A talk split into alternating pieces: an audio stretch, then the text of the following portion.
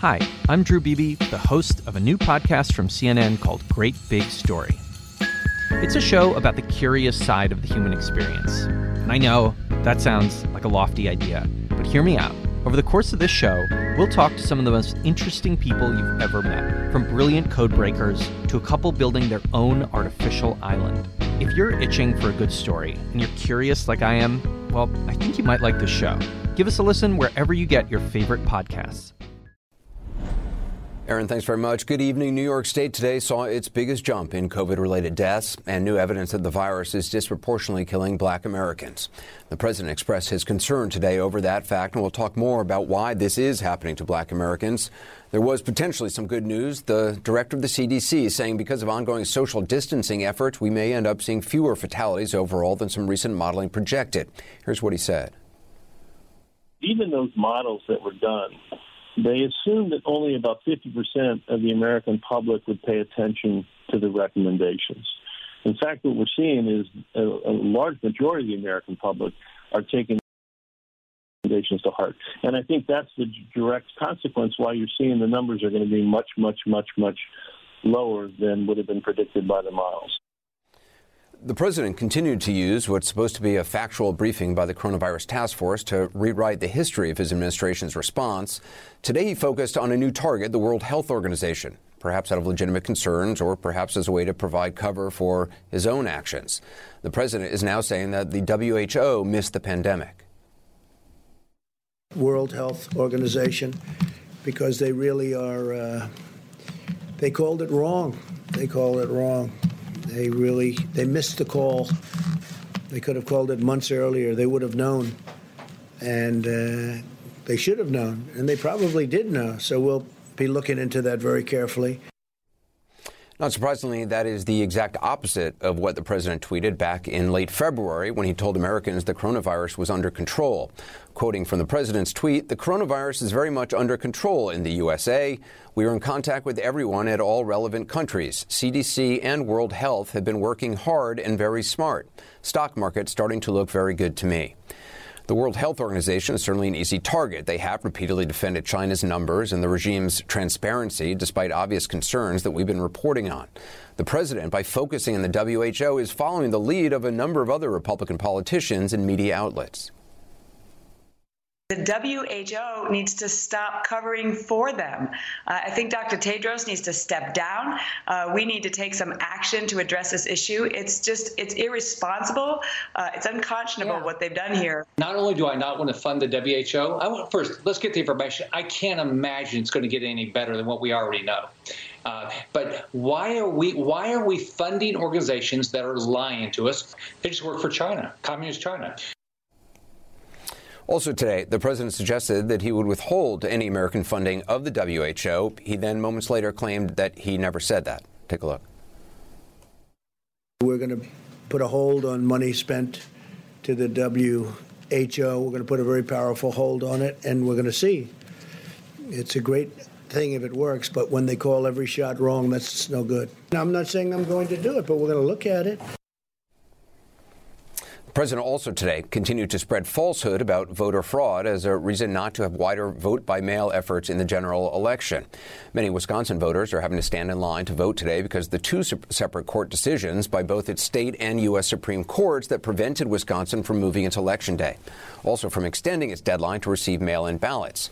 Never mind the hypocrisy, pointed out to the president that he himself voted by mail in ballot. This is what he said. You were highly critical of mail-in voting, mailing your mail-in ballots for voting. I think mail-in voting is horrible. You voted by it's mail. corrupt. I think that mail-in voting is a terrible thing. I think if you vote, you should go. And even the concept of early voting is not the greatest because a lot of things happen. But it's okay. But you should go and you should vote. I think you should go and you should vote. You look at what they do where they grab thousands of mail in ballots and they dump it. I'll tell you what, and I don't have to tell you, you can look at the statistics. There's a lot of dishonesty going along with mail in voting, mail in ballots. He voted by mail in Florida. This is not a new talking point for the president. He, of course, has repeatedly, from the earliest days of his administration, pushed, pushed false conspiracy theories about voter fraud. They're not backed up by any reputable data. They even want to try to rig the election at the polling booths. And believe me, there's a lot going on. People died 10 years ago are still voting. Illegal immigrants are voting. So many cities are corrupt, and voter fraud is very, very common. All you have to do is go around, take a look at what's happened over the years, and you'll see.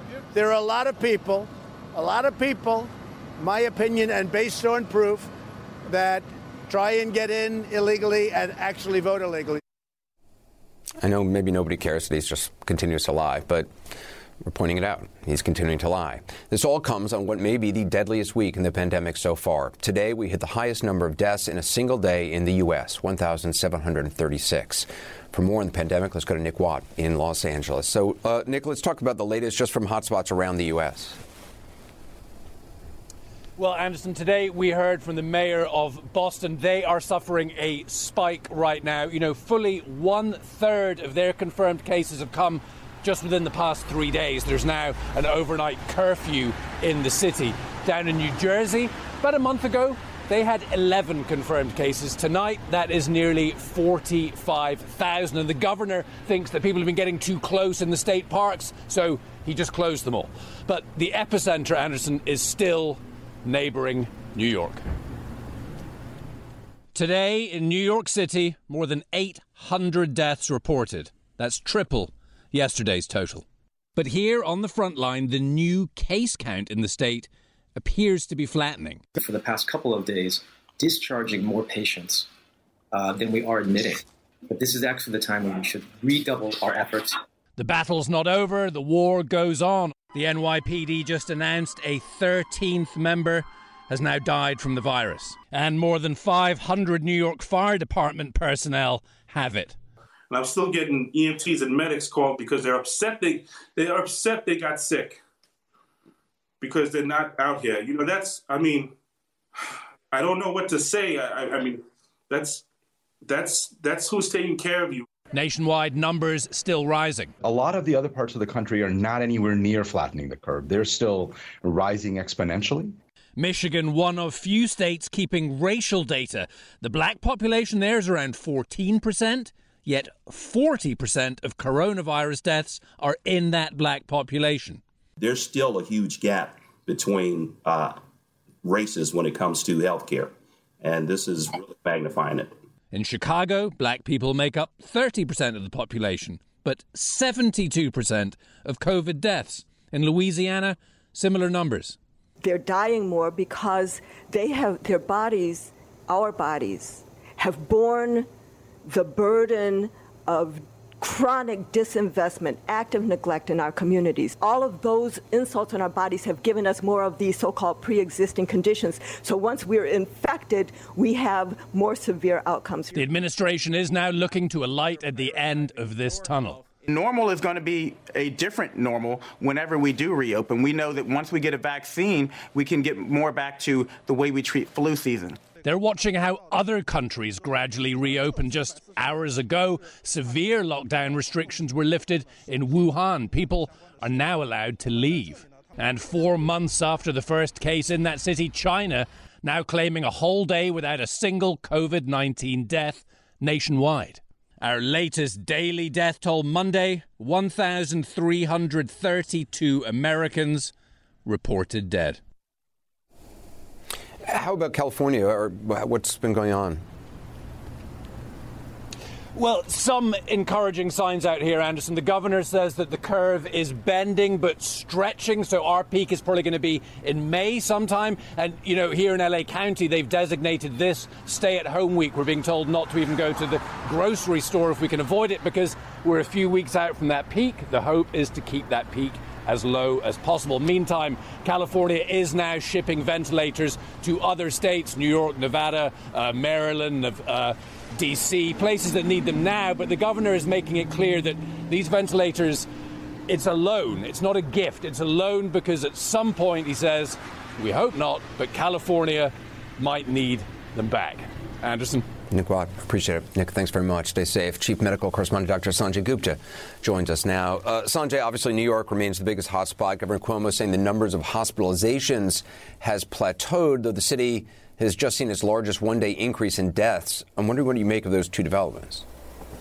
Well, I, I think both those things um, c- could be happening simultaneously. It can make sense. I mean, obviously, it's tragic that the deaths continue to go up. Uh, what you're looking for, I think, in that in that regard, is uh, the pace at which these numbers are increasing. And, and, and keep in mind that whatever we're seeing right now, in some ways, as, as a, a doctor described it to me earlier today, is sort of like a Polaroid picture. At the time you take the picture, it takes a while to develop. So we're seeing a, a sort of lagged picture from two or three weeks uh, behind. If, if, first someone has a confirmed infection, and then a small percentage of those people will need, need to go to the hospital, and then a, a smaller percentage uh, may end up succumbing to the illness. So uh, if hospitalizations are going down now, that could suggest that we should see a decrease in, in, in deaths, thankfully, later on within a couple weeks or so. We're, we're, going to get more into the, the, models and projections for the virus in just a few minutes. There does seem to be some indication for the head of the CDC that the number of deaths could ultimately be lower than what, what the White House had uh, had you know said just recently of anywhere from 100,000 to 240,000. Uh, yeah. And we know, and even when they said that, they said, look, the models, as more data comes in, are liable to to change. You know, I, I, heard Dr. Redfield's comments about this, and you know, th- there are lots of different models out there, as you know, Anderson. So I wasn't sure which one he was referring to specifically, because he said the models that he were he was looking at were predicated on 50% of the country sort of being at stay-at-home uh, orders, and if it was more than that, the number should come down. I think all the models that you and I ha- have looked at have really been based on much more strict stay-at-home orders. In fact, the whole country, and that's how they got to this uh, this 100,000 number. So so I'm not I'm not exactly sure which numbers he was referring to, but you know the, the models Anderson really have been um, you know th- there's all sorts of different models, and as they say, the saying goes, you know, all models are wrong uh, but some are useful. And I think that's what we're sort of looking at here, trying to draw the best information out of these models. I think that the uh, the models out of University of Washington, and we're going to talk to Chris Murray later on, basically suggest that uh, you know you have to keep the stay-at-home orders uh, until the end of May in order to be able to get to the to this number, which is still jarring, but uh, close to 100,000 people dying versus a higher number than that. Yeah, I mean all the models back up the scientific advice, which is staying at home is critically important, social distancing is critically important. Um, we have to talk about the, the, the, disproportionate impact this virus is having uh, among black Americans, people of color.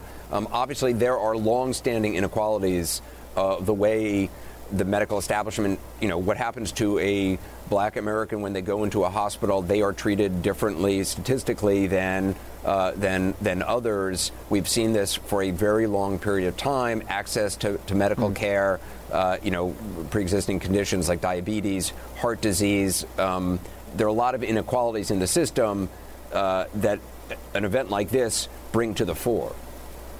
Yeah, and, and I think taking it even a step earlier than that, I mean, the reason that uh, blacks have so many uh, more pre existing conditions is because of structural inequalities as well.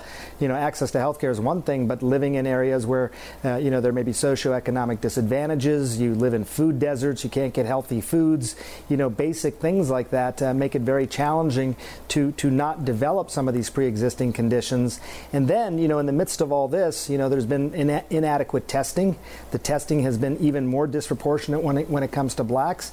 And I think that the, you know, when, when you really look at the, uh, the um, types of jobs, um, you know, blacks are much more likely to have these frontline essential sort of jobs, you know, jobs, frankly, that are keeping the country running, you know, uh, transportation, food, uh, you know, delivery and logistics and, and, and all these types of things.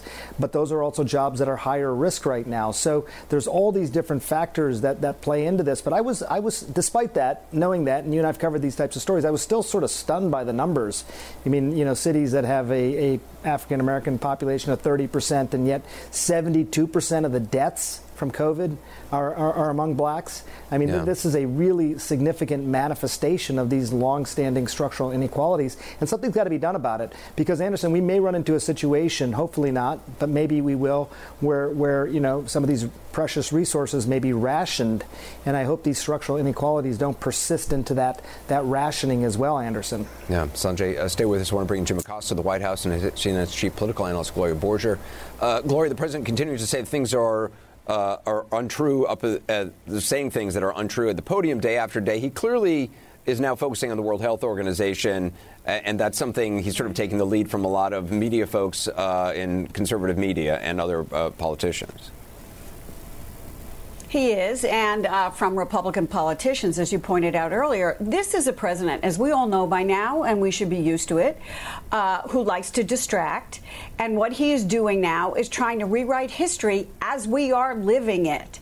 And in finding uh, a new enemy in the WHO, it's quite convenient for him. And let me point out the WHO has not been perfect here, but he can say, aha, they are the tools of the Chinese, which is, of course, another convenient and popular enemy, and they are in cahoots, as he put it. And therefore, he was not getting great information. Uh, and that's a way of also saying, well, you know, while I was giving you bad information, it really, it really wasn't my fault. I mean, today, Anderson, he called himself a cheerleader. And he keeps saying that, and I couldn't help but think, you know, real leaders aren't cheerleaders. Real leaders tell the country the truth. And that is not what the president was doing. And now he has a way to blame it on the World Health Organization. Yeah, I mean, cheerleaders aren't calling plays, coaches do that. And that's sort of what you want right. somebody doing exactly. uh, in a situation like that. I mean, there's a role for cheerleaders, and it's great to have them that's in right. the game uh, and making people feel good. But when you want actually stuff done, Mm-hmm. uh, you need coaches and you need uh, players. You need people fighting this, which is, we have plenty of that. Uh, Jim, uh, th- these memos from Peter Navarro, one in late January, warning that the White House, warning the White House about uh, coronavirus, saying it could evolve into a quote full-blown pandemic. I just want to play what the president said today when he was asked if he saw those memos. Let's listen.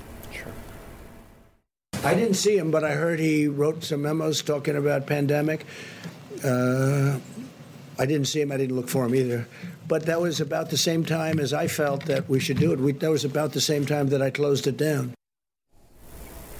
I mean, he, he keeps referring to closing down flights from, you know, from Wuhan.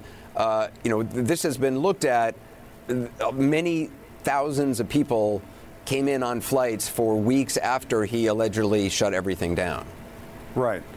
Well, the president was saying he didn't know about this Peter Navarro memo, but that he was essentially following uh, some of the advice, uh, I guess, baked into that memo when he said uh, he was shutting down these flights coming in from China. But Anderson, uh, beyond that, there was another Peter Navarro memo that came on February 23rd, and it says uh, there's an increasing probability of a full-blown COVID-19 pandemic that could infect as many as 100 million Americans with a loss of life, as uh, as many as 1.2 million souls. it was at that time, Anderson, that the president was downplaying uh, the potential for loss of life in this country, and we can play a montage of that uh, right here. here. Here's what he had to say. We have it very much under control in this country. Very interestingly, uh, we've had no deaths. We have a, uh, I mean, you know, we've had a great practice. We had, we had 12 at one point, and now they've gotten very much better. Many of them are fully recovered. The uh, coronavirus, which is, um, you know, very well under control in our country, we uh, have very few. The people are getting better. They're all getting better. There's a very good chance you're not going to die. Of the 15 people, the original 15, as I call them, uh, eight of them have returned to their homes to stay in their homes until fully recovered. It's going to disappear. I mean, that's And those again, are the, yeah. all the, those statements are all you know toward the end of February. That's you know scientists are are already referring to you know February as the lost month for this administration when essentially uh, you know he had this happy talk um, while the virus was already here. Uh, that's right, Anderson. And, and we've cataloged this for, for many weeks now as the president was making these kinds of uh, comments, downplaying uh, the pandemic, uh, putting out these rosy scenarios that it would be over by April.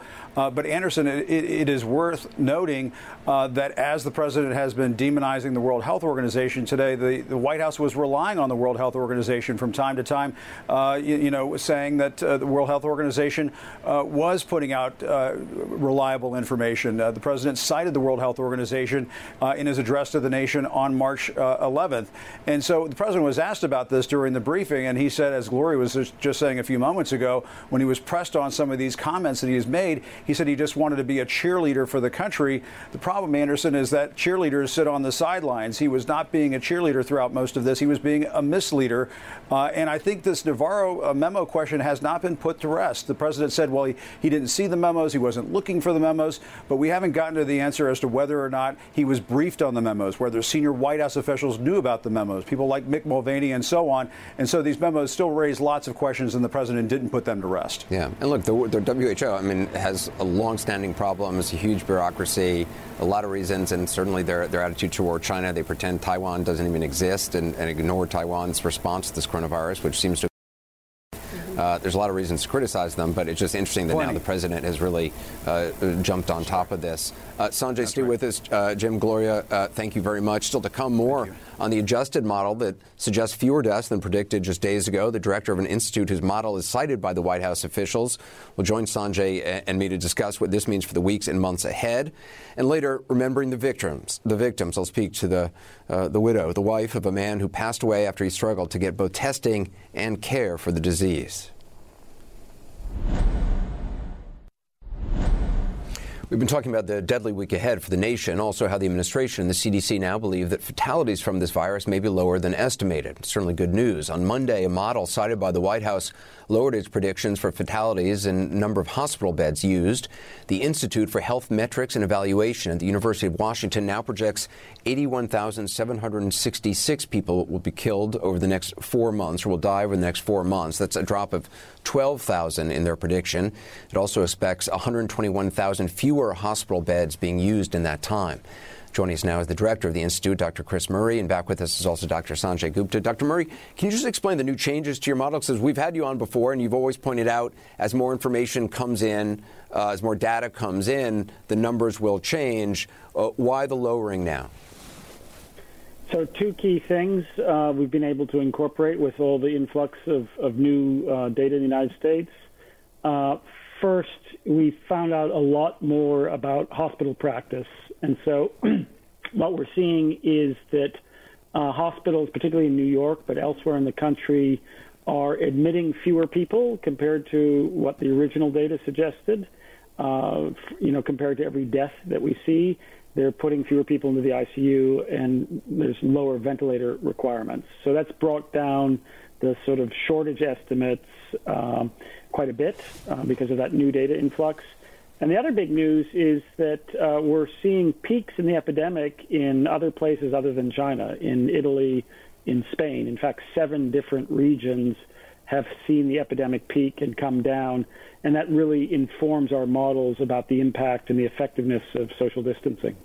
Dr. Murray, just two questions. Do, do you know, uh, Wei, why the White House's numbers have been higher than yours? Uh, when your model was saying 80,000, this was a while ago, that's when they came out with the 100,000 to 240,000 figure. Do you know why, why their numbers have been higher?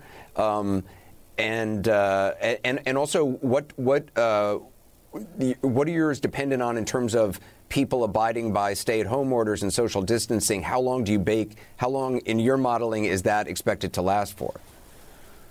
So in our models, we are uh, building in the assumption that social distancing is going to stay in place till we hit the sort of threshold when we think the first wave is essentially over, and that's we use a number which is 0.3 deaths per million people in the U.S. So basically, 60 deaths in the United States in a day would be that threshold, and that should come uh, first week of June. And so we're building in the assumption that social distancing is in place until then. Uh, we will start to release, hopefully later this week or, or by the weekend, uh, what might happen if we take social distancing off too, before then and we're pretty confident we'll just see a rebound uh, of the epidemic if, if that's what was to happen. Sanjay, do you, do you have questions for Dr. Murray? Yeah, I, am curious. You know, so you talk about these uh, earlier peaks, and thank you, Dr. Murray, for all this work that you're doing on this. But you see these earlier peaks. Uh, people have become accustomed to this term flattening of the curve. If you see the peak earlier, um, uh, th- does that also suggest the, the curve wasn't flattened? Because when, it, when it's flattened, it sort of extends out a, a, a longer period of, of time, right? Yeah, I don't like the expression flattening the curve. That expression comes from models that suggested you really couldn't stop a wave. It, it really was sort of a worst case scenario of trying to decrease the burden on the health services, but the ultimate burden would really be about the same. Most people would get infected and there would be huge fatalities in the country.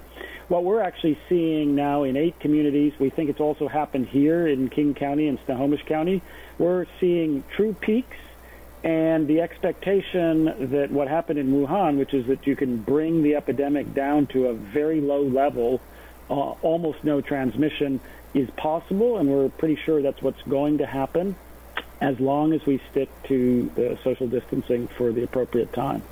Dr. Murray, we heard from the head of the CDC, and we played at the top of the program. Uh, he was saying that the numbers are going to be lower than what the uh, the you know the 200,000 figure that the White House had talked about as, as being on the high end of possible what might possibly happen.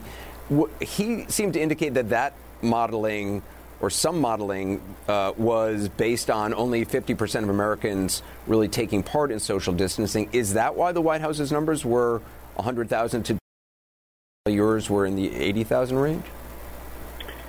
You know, I don't know. We haven't been, we haven't seen their model. Uh, so they haven't shown you how they made their predictions.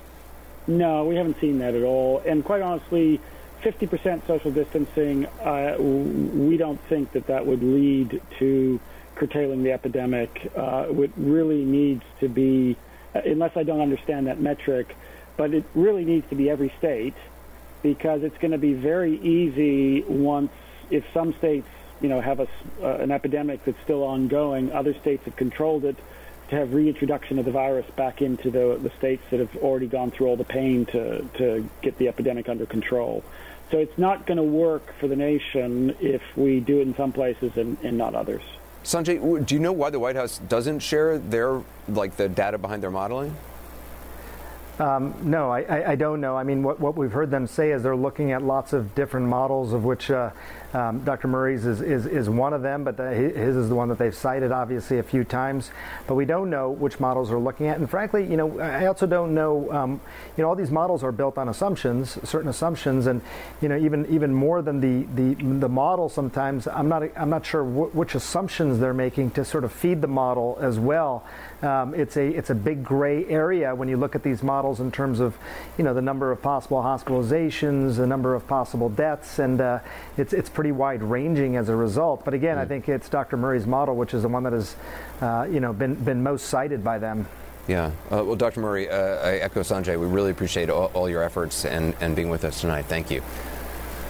Thank you. Thank you. Sanjay, thanks as well. A, a, day after President Trump lashed out when asked about an inspector general's report on problems at U.S. hospitals dealing with the pandemic, he effectively fired another inspector general. We'll have details of that when we continue. 27 more flights are scheduled. President Trump today effectively removed the inspector general who was supposed to have been in charge of overseeing the trillions of taxpayer dollars earmarked for pandemic relief. The man the president removed is Glenn Fine, who'd been the acting IG at the Pentagon for four years, and before that was inspector general of the Justice Department for 11 years, and he'd served Republican administrations and Democratic administrations. Asked today why the president removed him, the president failed to give a clear reason and said, as he usually does, that he has a right to do it, which he certainly does. But he suddenly announced the Inspector General for the EPA will now have the Pentagon job in addition to being the Inspector General for the EPA, and thereby removed Mr. Fine from the coronavirus oversight position. It was only a few days after the president fired the Intelligence Community Inspector General Michael Atkinson, whose report, who listened to the whistleblower and forwarded the whistleblower's report to Congress. And it was only yesterday that the president railed at a new report by the Inspector General for the Health and Human Services Department that portrayed widespread problems in U.S. hospitals dealing with the pandemic. Among the report's findings, which was based on hundreds of interviews with doctors and hospital administrators around the country, quote, hospitals reported that they were unable to keep up with COVID-19 testing demands because they lacked complete kits and, and or the individual components and supplies needed to complete tests. And then there was this from the report. Hospitals reported that changing and sometimes inconsistent guidance from federal, state, and local authorities posed challenges and confused hospitals and the public. I want to bring in now uh, Florida Congresswoman Donna Shalala, who was head of HHS under President Clinton. Congresswoman, you ran HHS for eight years. I'm wondering what you make of the president now attacking the Inspector General report, which, uh, when he attacked it, he hadn't really read it and didn't know anything about the official behind it. Um, but it was based just on interviews with doctors and hospitals around the country. You know, uh, he clearly didn't read it. I read the report. It's a very good report. It's consistent with what the media has been reporting around the country about the lack of supplies for hospitals. And it has some very interesting parts of it of how creative the hospitals have been around the country in trying to get supplies. Uh, he should have read it. Um, it wasn't such a negative report as a guidance, it was a snapshot. Um, they captured the information between March 23rd and 27th, if I remember correctly. And uh, it's just a solid piece of work. It's only 30. Uh, everybody should read it because it's a solid piece of work that tells us where we were at that point. Uh, some things have improved since then, but let me explain why he he's railing against inspector generals. It is the one appointment he does not control. It's not that he can't nominate them or fire them, mm-hmm. but they get to report to the Congress directly. The IG legislation insists that the inspector generals are independent from the executive in the sense that they can report directly to the Congress without going through their cabinet secretaries and without going through the president. So I'm not surprised that this president, who's a control freak, doesn't uh, like IGs because of that legislation. They can go testify, they can report to committees, they can pick up the phone and um, and call a member of Congress, and they don't have to clear it through their cabinet officer or through the president. Yeah, I mean, the president was suggesting the report was was politically motivated. Um, there's no, excuse me, there's no evidence to suggest that the report had anything to do with politics. In fact, when the report starts, it, it says this is a snapshot, and it's really just kind of looking for ways to improve things in the future. It doesn't seem like it's an attack on this administration. No, in fact, it's it's written specifically not to be a critique, but rather to give guidance to the Department of Health and Human Services about where we were at that time and where we needed to go. So, and and the language is very specific about that. So, I'm very disappointed because it's a solid report, well written, well researched, um, and it's the kind of thing that you need periodically to tell you uh, to give you some guidance on policy. When the president was asked about firing the acting inspector general for the Pentagon, Glenn Fine, um, who was put in charge of overseeing coronavirus funding. He didn't answer the question. Were you, as a member of Congress, given any reason for the removal? No. Um, and I don't think the uh, oversight committees were giving uh, a reason, but they will ask. Uh, the Senate has to approve IGs. They're nominated by the president, uh, but they were asked. And, and because of this independence of the IG, this is a particularly grievous uh, step by the president because they are the oversight in the departments, and it's extremely important that we protect their independence. I had a world class um, IG who I worked very well with. Some cabinet officers had more trouble with their IGs, but um, I enjoyed the working relationship, and they gave us very good guidance. HHS has a wonderful experience um, and a wonderful depth in professional um, in a professional office. Uh, I don't know the current IG. She was very junior when I was secretary, but I'm sure she continues that tradition. And you could tell it from the report. There wasn't a political bone in anyone's body that worked on that report. Mm. Congresswoman Shalala, I appreciate your time. Thanks very much. Um, also, in case you're wondering about, uh, I coughed. Uh, I have no symptoms. Uh, I have no reason to be concerned. Uh, I sometimes cough late at night uh, with some uh, asthma. Also, I coughed into my hand, and I have Purell right here, and I am cleaning my hand right now. I should have coughed into my sleeve. I apologize. Uh, Secretary, thank you. Uh, Congresswoman, thank you very much. Coming up, I'm going to talk to an intensive care nurse at one of New York City's hospitals who says going to work is like going to war. Symptoms of overactive bladder, or OAB, may be bothersome. As many as 46 million Americans, 40 years of age or older, have reported symptoms of OAB. I got to the point where I was constantly having to plan my outings around being able to go to the bathroom. Felt like my bladder was calling the shots.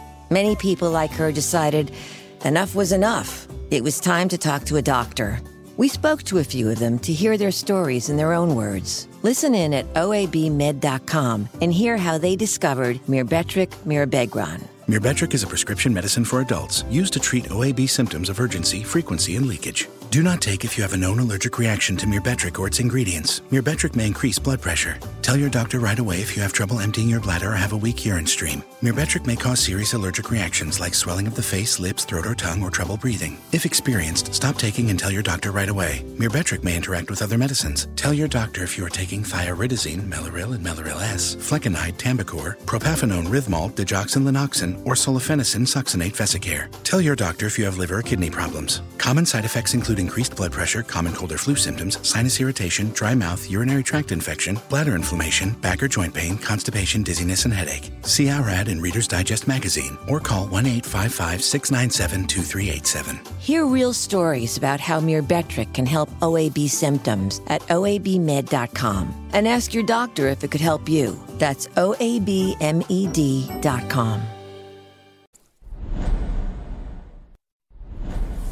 As we reported at the top of the broadcast, New York City is reporting more than 800 new deaths, but statewide, the case count does appear to be flattening.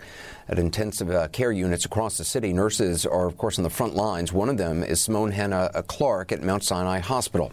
She wrote in a recent New York Times op ed that's going to work is like going to war. Here's an excerpt. Quote, My first task is to help with postmortem care on a COVID patient we just lost.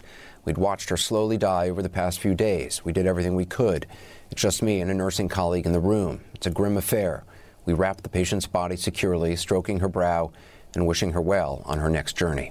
Simone joins us now. Um, I, I, was so stunned when I, when I read that, and I, I mean, I it, was just sort of sort of so tender and and intimate, and um, and I know there's so much of it going on that it must be hard at times to. Uh, to take moments like that. Um, can you just talk a little bit about w- what you're seeing? Yeah, hi Anderson. Um, we're used to a certain level of chaos in the ICU, controlled chaos, high acuity in our patients. Um, we're used to seeing death, but this is different. It's, you know, more patients coming. They just keep coming. Um, there's no family around. It's just us. We're we're the only people in the hospital. No family. People are dying alone. Um, you know, we're donning and doffing multiple times a day our PPE. Um, you know, there's a high level of anxiety, but everybody is, you know, working together. We're doing our best. It must be so scary, not just for, for doctors and nurses and eh, you know X-ray technicians and and uh, all the people who you know work in the hospital, the people who clean the floors, but also for the patients themselves, as you say, to not have a family member, a loved one by their bedside, kind of you know talking to doctors, helping them through it. It's just it's got to be there's so it's just got to be so terrifying. Yeah, I mean, look, I see the sickest of the sick in the ICU so a lot of times they are not even conscious, most of the time. Um, but, you know, they can probably still hear us. So, you know, I talk to my patients, you know, we all do, to reassure them that, yeah, it must be terrifying for them. No one should die alone. But you do, you, t- you, talk to, to the patients in the ICU, even though, though, though they're, they're unconscious? Yeah. We will talk to them. I mean, hearing is always the last sense to go. So we we treat them like they can hear us. And you know, I've had patients tell me who've woken up from drug-induced comas that they remember my voice and that they heard me. So I never it's assume they can hear me. It's also a comfort for families to know that, to know that, you know, that that you take the time to, to talk to them and um, and speak to them. Even you know, uh, I'm sure that's comforting for, for a lot of families. I hope so. Yeah, there's not a lot of comfort we can offer them right now. Um, we, you know, we, we're being good about updating uh, families every day because um, that's the only way we can communicate. We try, we sometimes do FaceTime, but um, you know, it's difficult with all the PPE and um, the converted rooms. Uh, negative pressure rooms are very loud. They have exhaust fans in them, so it, you know, it's difficult to hear. But we'll do our best.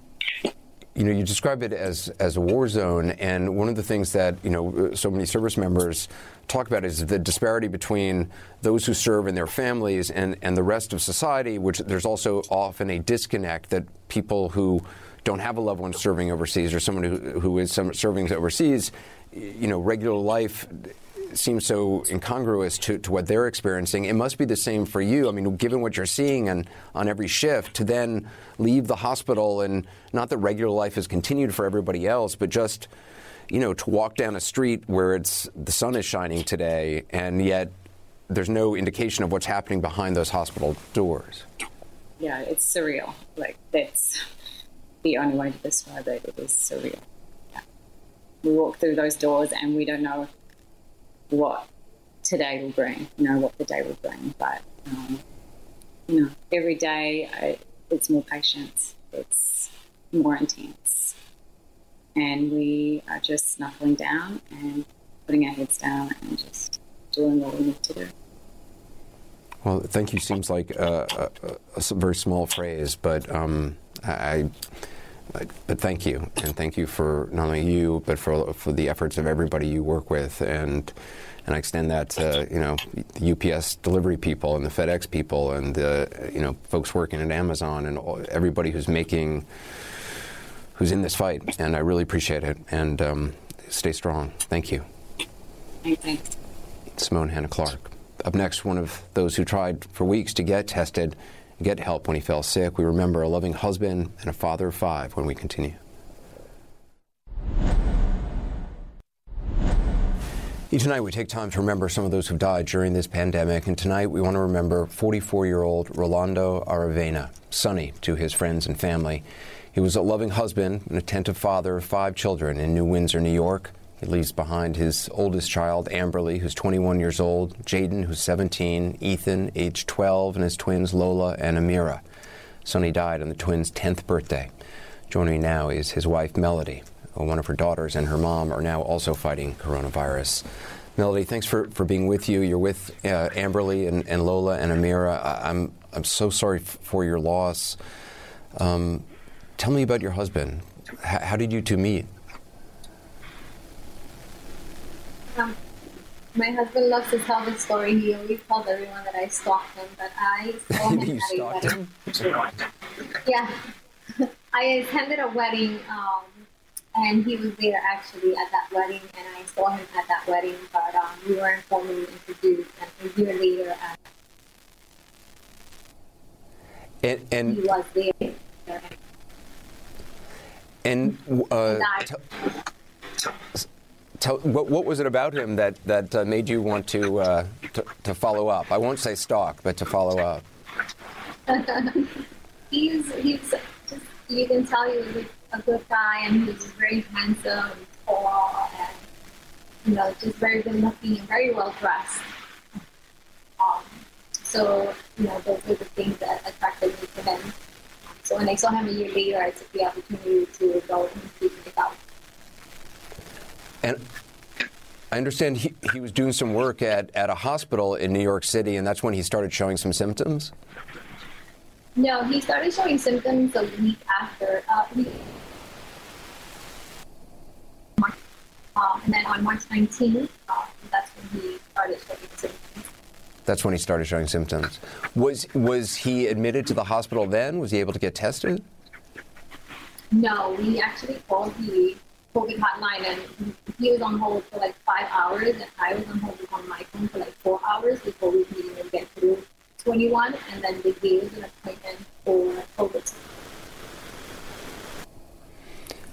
And